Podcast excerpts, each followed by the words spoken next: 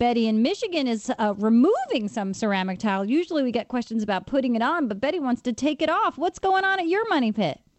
Yes, I have tiling. I'd like to remove it 12 by 12 uh, measurements, and it's small squares. I'd like to remove it, and it's on plastered walls. How can I do this without damaging the plaster behind it? Boy, that's a tough one. Yeah, that's a difficult one. Is this a bathroom? Yes. Yeah, that's very hard to do because it may not be on plaster walls. It might be on a mud base. Did you ever consider that? that no, they're, they're... it's uh, plastered. The wall, the house has been uh, given uh, a first coat of plaster and the second coat of plaster. Mm-hmm. And then the tile was put on top of that. And then the tile was put on that, and I don't want to do something that damage it.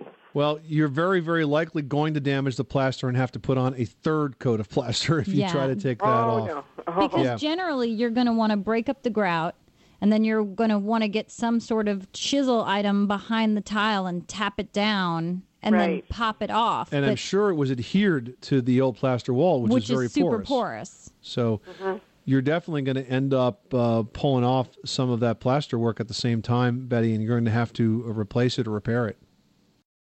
This is the story of the one. As a maintenance engineer, he hears things differently. To the untrained ear, everything on his shop floor might sound fine, but he can hear gears grinding or a belt slipping. So he steps in to fix the problem at hand before it gets out of hand. And he knows Grainger's got the right product he needs to get the job done, which is music to his ears. Call, click Grainger.com, or just stop by. Grainger, for the ones who get it done.